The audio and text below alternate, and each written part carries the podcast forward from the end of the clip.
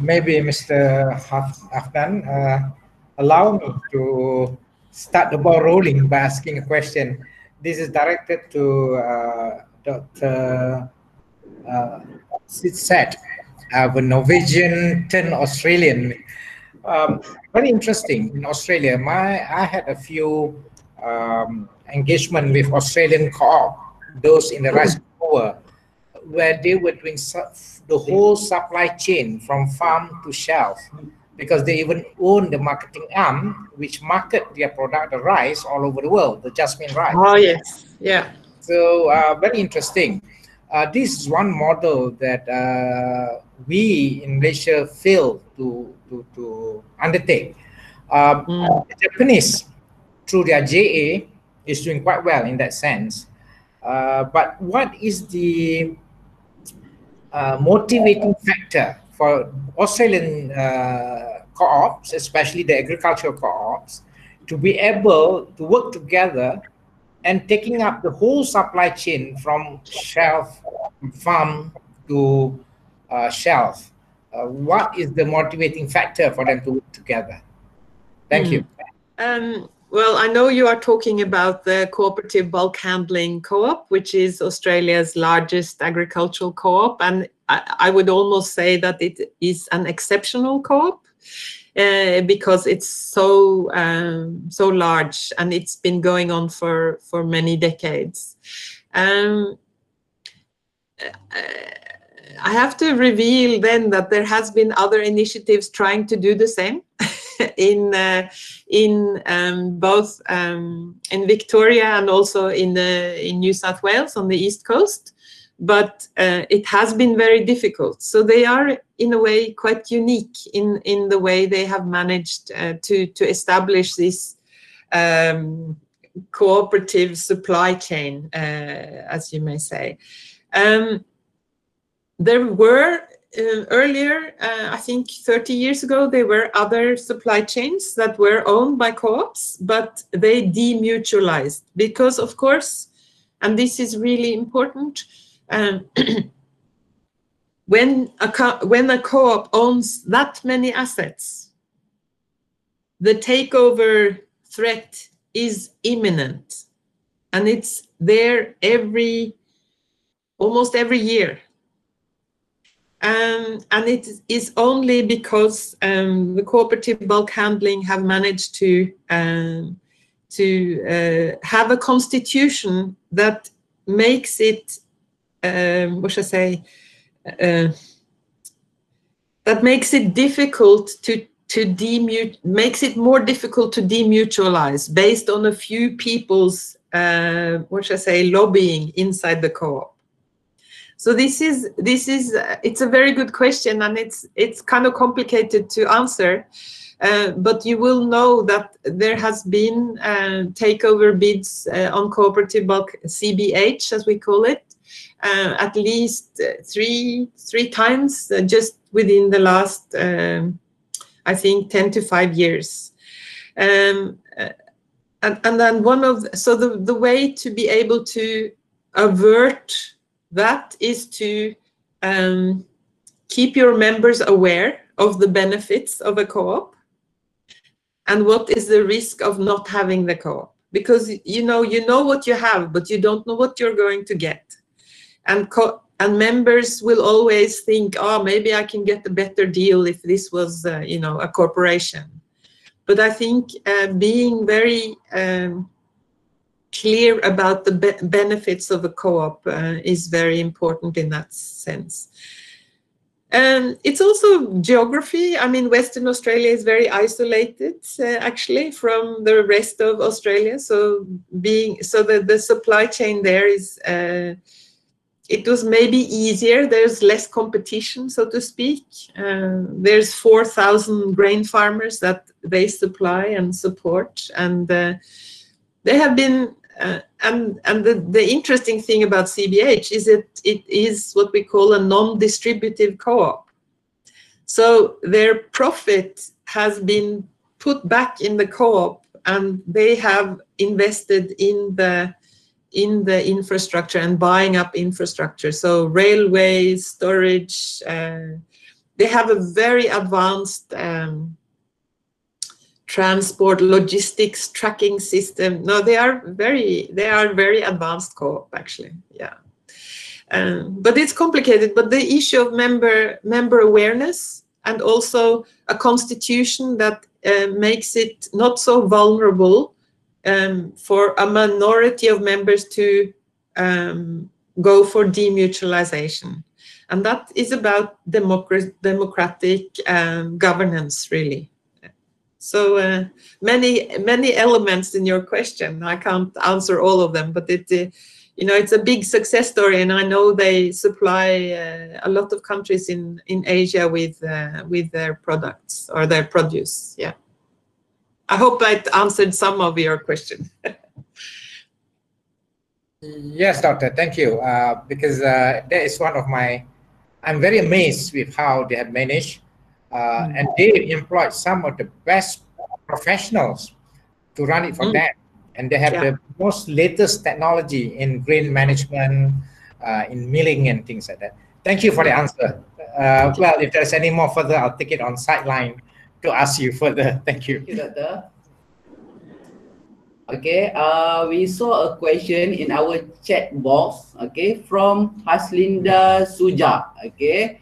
She got two questions Haslinda Suja, go on. Okay, hi everyone. Hi. Um, thank you very much uh, to all the speakers. A very excellent papers, presentation. Um, I have two questions. One for uh, Encik Azrin from Copetro.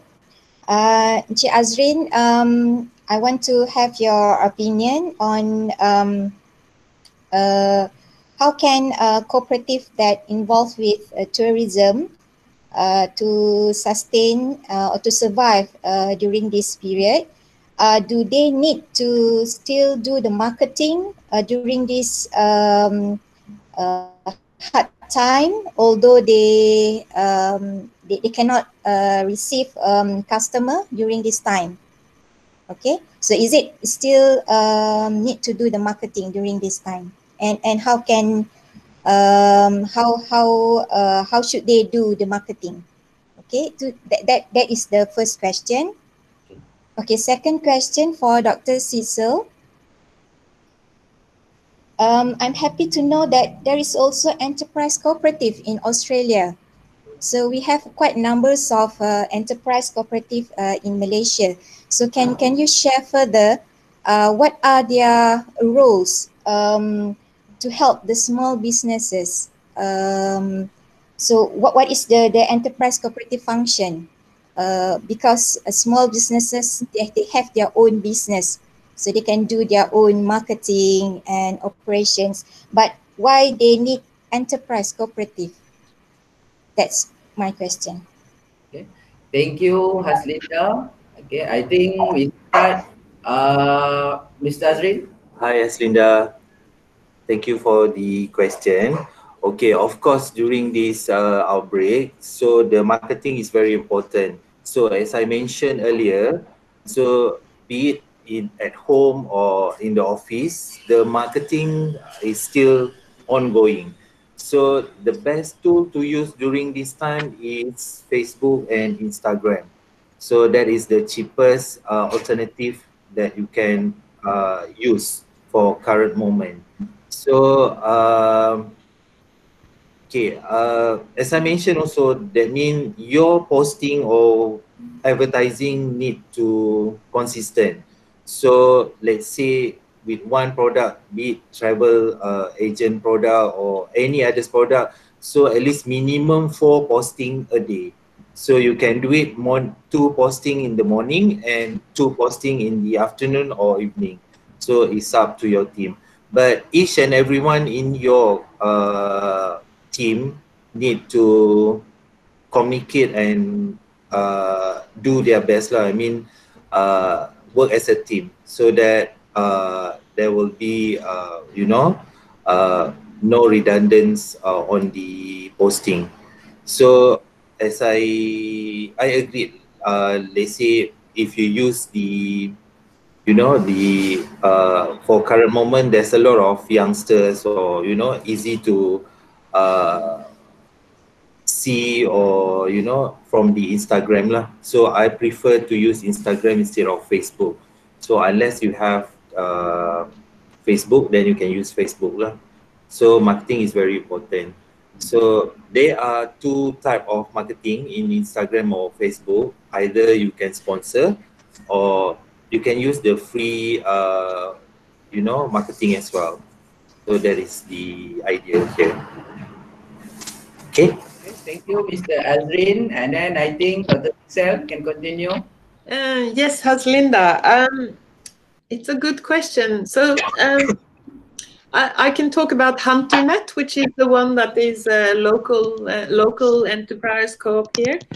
Um, it was established when our big um, iron smelter went down and the boat building business all closed down. So this was a huge problem. There were like 10,000 people employed in those big cornerstone businesses. But there was all this skills and knowledge about um, manufacturing. Yeah. And so what? so HunterNet um, was established to support the small manufacturing businesses that were supplying these big cornerstone companies uh, with it was uh, different metalworks, uh, engineering solutions, uh, trade and supplies. And the way they, the way they, the, what they focused on was how can we help these small businesses collaborate was number one. And how can they get go together and um, suggest a solution, for instance, to supply. Um, I don't know. We also now we have a business here building locomotives for uh, railways. So uh, how can we go together and and build different parts and supply that? But this one small company couldn't do that. But we, when in collaboration with with another or two other or three other, they could build a pro. They could um, suggest a solution, a collaborative solution. Um, so HunterNet actually helped in suggesting collaborative uh, tenders. Um, so that was one thing. HunterNet also has an ear very close to grants and new projects and new contracts, a lot and government contracts, for instance, for infrastructure development. Um, HunterNet is also then very well aware of what are the tender rules. You know, what do the, what are the requirements for um, filling in a tender document to explain what you want to to do? Uh, what are the legal requirements? They have skills in that area. They have skills, uh, and and also because they know their members and their skills and, and, and competences so well, they say, oh, I think you're a bit weak in this area. How about you collaborate with these guys? So they can, they can, because they know their members so well, they say, oh, these two can, they would complement each other and go do a good tender for a, for a, for a contract. Whether this contract is for government or private business or big corporations or and so on.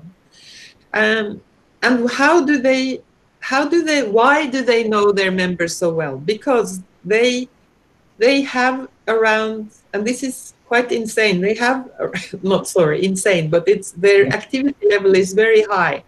They i think they have around three or four meetings every week and each meet and everybody of course don't go to every meeting. It's only for people who are interested. But they meet at each other's workplace. So they see, oh, so this is what you do. Okay, so this is what you do. You know, so they are quite, they are, they get very um, close to each other because they also see what they are struggling with uh, technically maybe and and so on. And they help each other in a practical way just by knowing each other very well um, so that was one thing and then they do a lot of training so they do training in OH&S, health, uh, uh, what should I say, work health and safety. They do training in environmental uh, legislation. They do training in HR and and uh, um, yeah, HR policies and so on. And and the last thing, which is quite interesting, they have um, teamed up with our university to uh, do leadership training, because a lot of these small businesses, often they are established by uh, a family, mother, uh, a couple. It's their family business. They are growing old and uh, and uh, who is taking over. So so they've teamed up with the university to develop leadership training for succession planning, which I think is very useful. Hmm. So that was yeah. So uh, what has happened lately is that their training, their pure training um, part of the business has become a, a non-profit kind of self-sustaining uh, business but the, the network business, the enterprise co-op is still there and very, very active. And the, uh, uh, the last thing, they also help small businesses um, with export or international um, uh, building in international alliances. So they have organized several trips to, I think, Vietnam. I don't know if they've been to Malaysia, but uh, Vietnam, certainly Thailand, I think also China. Yeah. All right. Uh, we got uh, another question from our chat box uh, from Abdul Rahman Andi. Abdul Rahman Andi is here. Yeah. Okay. Yeah, I'm here. Okay, Mr. Rahman, can you can you uh, post your question yes. and to whom is directed to? Um, I just wanted to ask the question on uh, Madam. I'm from from Australia. Australia. Yes, ma'am uh, just wanted to ask, uh, what strategies can you suggest uh, that we that will serve as an initial step in consolidating efforts of cooperative in, instead of competing from each other? Because in the Philippines, there are many small cooperatives existing, but they compete from each other. If we could only consolidate the efforts of uh, cooperatives, small cooperatives, we can really make a difference in the lives not only of the member, but the whole country or the whole community will will be benefit from it. And now, uh, uh, I'm more concerned of what strategies can you suggest in order to consolidate those efforts that we have. Okay. All right. Thank you. Uh, thank you, Rahman. So this question you want to pass to Doctor Doctor Sidsel. Doctor Sidsel, is it? Yes. Yes. Yes. Precisely. So Doctor Sidsel, please. yeah. I, it's it's interesting. I can I have read the history of HunterNet, for instance, and I know it was through um, what should I say through crisis in a way that they were forced to collaborate uh, because uh, so many people had uh, lost their jobs and their livelihoods. So, but they also were very adamant that there were so much skills and, and competences there that could be used if if you collaborated um, I guess it demands good leadership.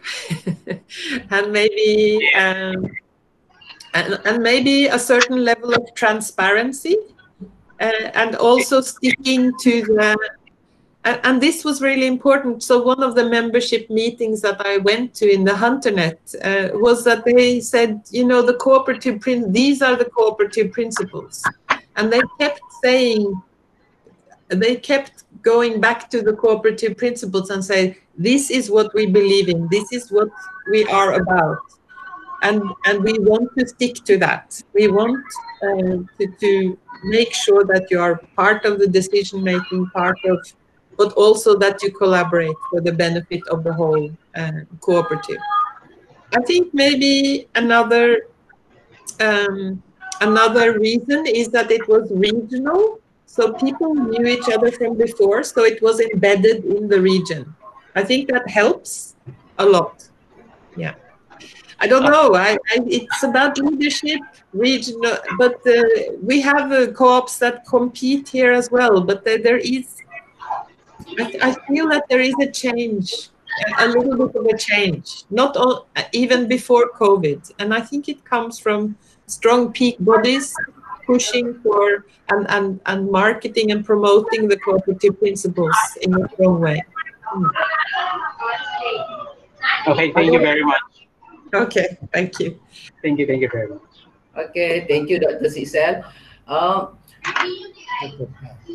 unfortunately, uh, we just can take uh, last question because time is moving very fast. So last question from our chat box uh, from Rahmat B. Zarinatun. Zarinatun. Okay, I, uh, hello everyone. Uh, just uh, one last question for Dr. Sharina Abdul Halim. How bad is Langkawi tourism is affected affected during this crisis?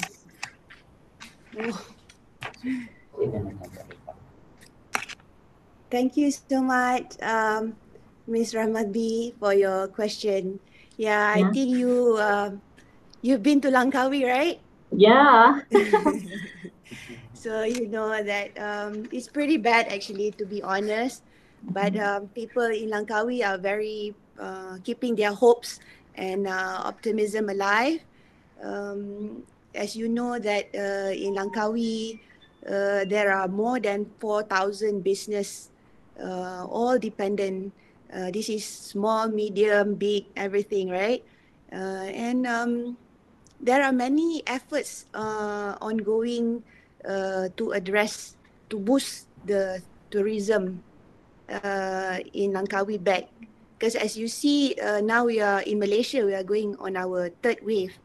Um, but in Langkawi, uh, so far, uh, there are, Alhamdulillah, uh, thank God that the number of COVID uh, um, patients are not high at all. In fact, in the, the, the second wave, there was only four patients, and in the first wave, there was only one, and the, and the, currently there is none in Langkawi, no COVID uh, cases in Langkawi. But you are right, how bad it is is only the people in Langkawi will be fair to say that how bad it is for them.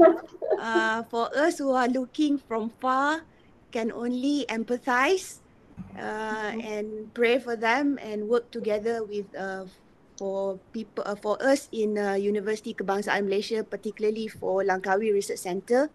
We will still push uh, hard working with the local cooperatives, especially with the fishing uh, cooperatives group um, to mm-hmm. mobilize them and to uh, to to motivate them and to work together with them um, along uh, and do whatever we can to boost back the tourism uh, industry in Langkawi. So that is uh, what we are doing at the moment, and we're using a lot of social media. So Encik Azrin was right. Marketing still need to go on and need to be very innovative and creative and consistent I think mm, the, the yeah. difficulty is also consistency actually. So thank you so much. Okay. Thank you. Thank you, Dr. Sharina. All right. Uh, all right.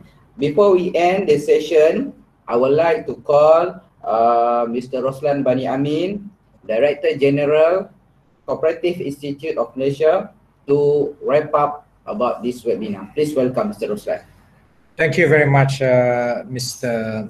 Afnan. A very well um, session, run session.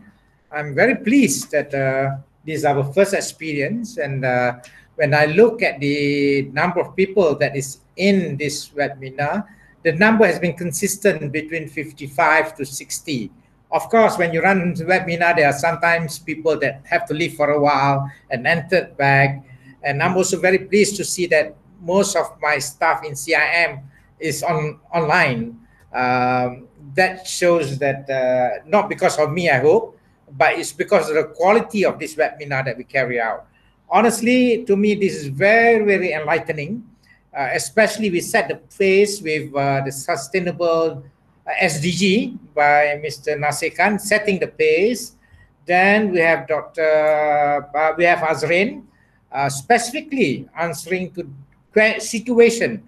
How did they handle situation during the COVID-19 uh, uh, pandemic? Then we have uh, Dr. Sarina, which is very focused on the Langkawi experience, which is, of course, everybody knows tourism is the badly, the worst hit situation. Within the cooperative movement in Malaysia, I think the about 17% of our cooperative movement in Malaysia, from the total of 14,000, uh, are involved in tourism and they are the worst hit. Uh, and I like when Dr. Silaka, uh, Sidsel came in to give us hope. Uh, the cooperative movement is still the way forward. And especially in this pandemic period, uh, that is a good uh, enlightening feeling for all of us, especially we activists in this movement. It still gives us hope. Uh, we don't know what the future will lie, but at least there are some tips and uh, examples that has been given that I think all of us appreciate and all of us can use this as a way forward in helping the cooperative movement. Uh, thank you very much. And I'm very, very pleased that we hold this. Actually, we, we are supposed to have it for two hours, but we extended till almost three hours. And I can still see everybody still online. That shows that the four speakers that we invited has really attract and make um, the audience uh, listen uh, very religiously. So with that, I thank you very, very much to the four speakers, Mr. Nasir Khan, which is also my director, um, Dr. Sarina, Dr. Sarina from UKM, yeah? Uh, you must have known Fitri quite well, I suppose. uh, Fitri was also from your cooperative there. Uh, then, uh, not forgetting Azrin. Uh, very uh, Azrin is one of the management of Copetro, and and how he has managed. Actually, he's the worst hit. His company should be the worst hit, but he still managed to survive, managed to control costs, and still all your staff is still employed, be it contract or permanent. And finally, Dr. Sidsel, uh, with your background, cooperative is in your blood. When you say you're from Norway, I knew for the certain it is in your blood. Uh, and uh, thank you very much for enlightening us with some of your experiences with Australian uh, cooperative movement. So without much apnea, I leave it back to Mr. Afnan. Thank you very much, everybody.